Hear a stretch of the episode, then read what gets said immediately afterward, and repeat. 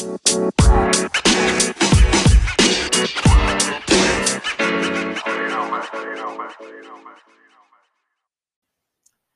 guys, um, welcome back.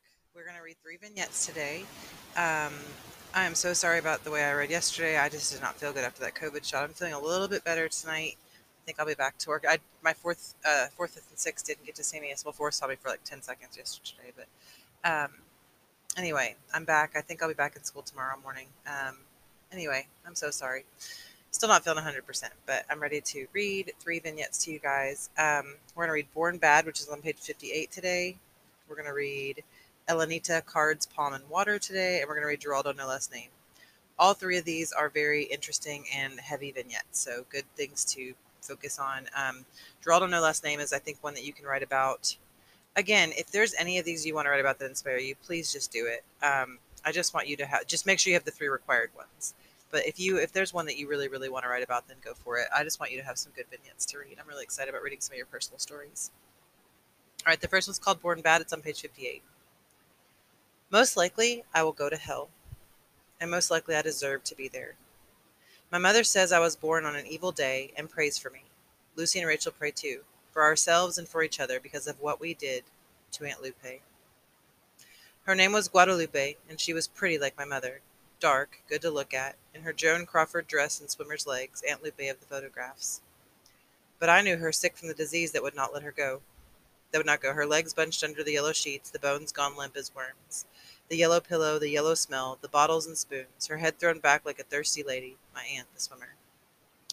Hard to imagine her legs once strong, the bones hard parting water, clean sharp strokes, not bent and wrinkled like a baby, not drowning under the sticky yellow light, Second floor rear apartment, the naked light bulb, the high ceilings, the light bulb always burning.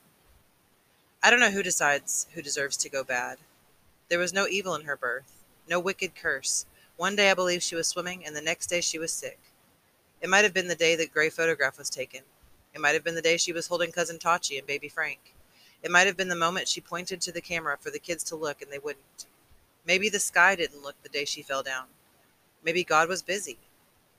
It could be true she didn't dive right one day and hurt her spine. Or maybe the story that she fell very hard from a high st- step stool, like Totchy said, is true. But I think diseases have no eyes. They pick with a dizzy finger anyone, just anyone, like my aunt who happened to be walking down the street one day in her Joan Crawford dress, in her funny felt hat with the black feather, cousin Totchy in one hand and baby Frank in the other. Sometimes you get used to the sick, and sometimes the sickness, if it's there too long, gets to seem normal. This is how it was with her, and maybe this is why we chose her. It was a game. That's all.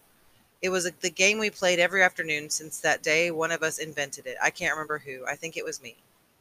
You had to pick somebody. You had to think of someone everybody knew, someone you could imitate, and everyone else would have to guess who it was. It started out with famous people Wonder Woman, the Beatles, Marilyn Monroe.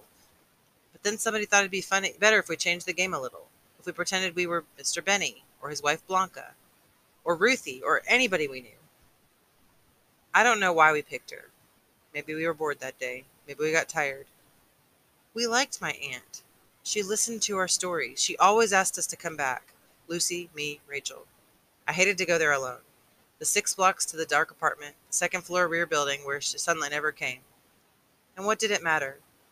My aunt was blind by then. She never saw the dirty dishes in the sink. She couldn't see the ceilings dusty with flies, the ugly maroon walls, the bottles and sticky spoons.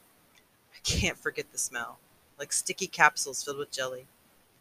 My aunt, a little oyster, and a little piece of meat on an open shell for us to look at. Hello, hello, as if she had fallen into a well. I took my library books to her house. I read her stories.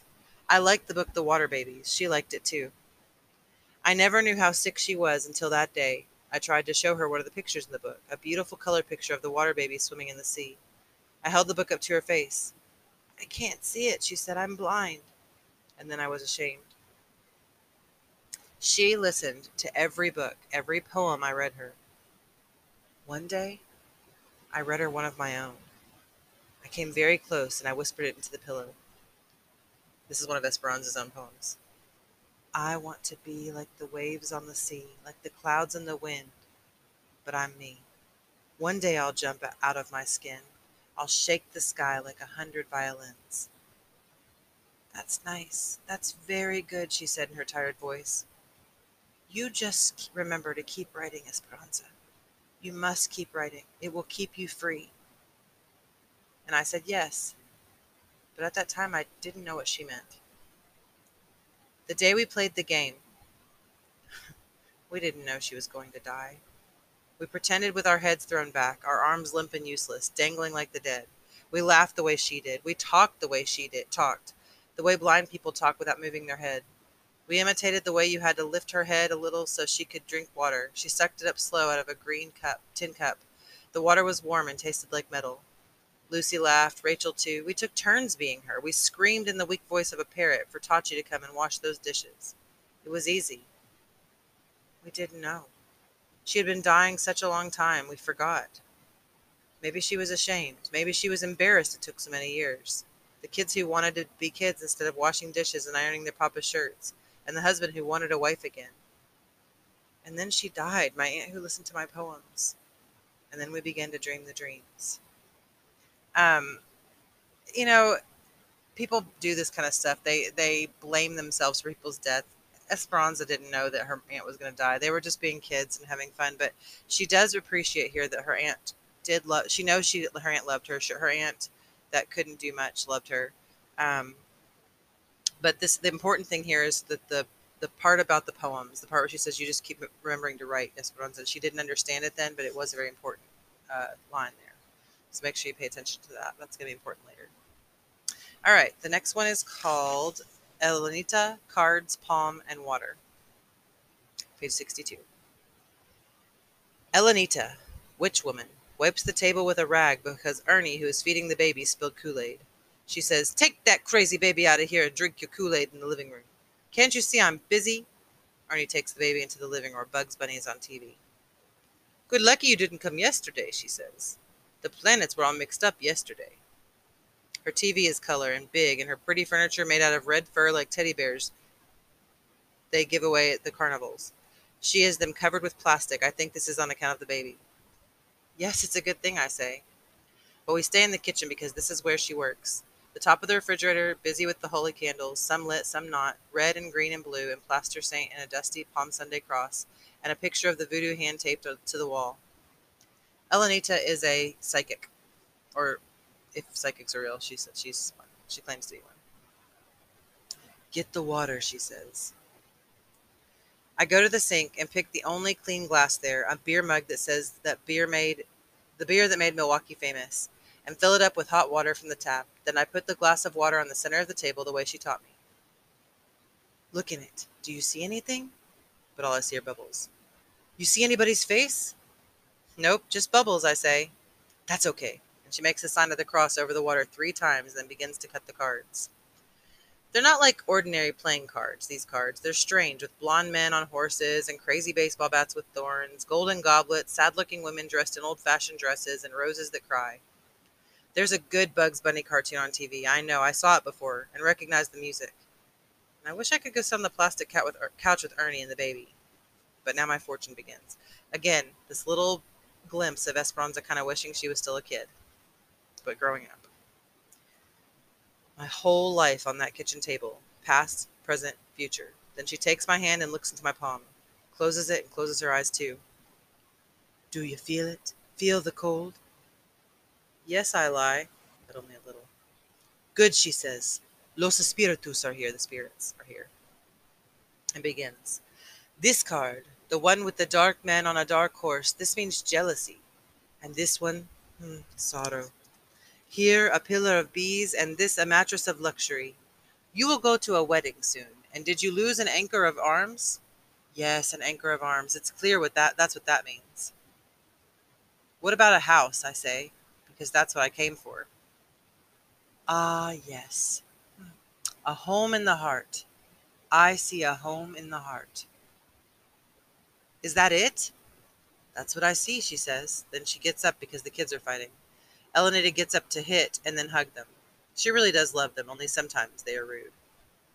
She comes back and can tell I'm disappointed. She's a witch woman and knows many things.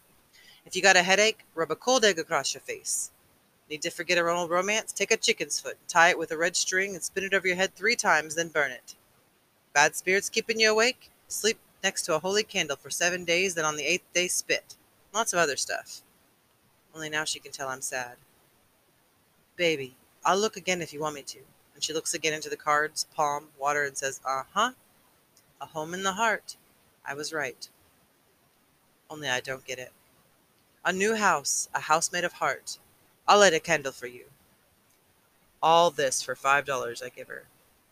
Thank you and goodbye, and be careful of the evil eye. Come back again on a Thursday and when the stars are stronger, and maybe the Virgin bless you.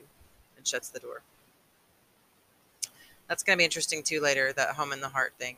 Um, but, you know, it's funny that, like, Esperanza kind of, she goes to Catholic school. She's kind of got religion, but she also is this, is believing in the tarot cards and the, the palm reading and all that too. So I'm not really sure where Esperanza stands. All right, this next one is very, very interesting. It's called Geraldo or Geraldo, I'm not sure, no last name. She met him at a dance.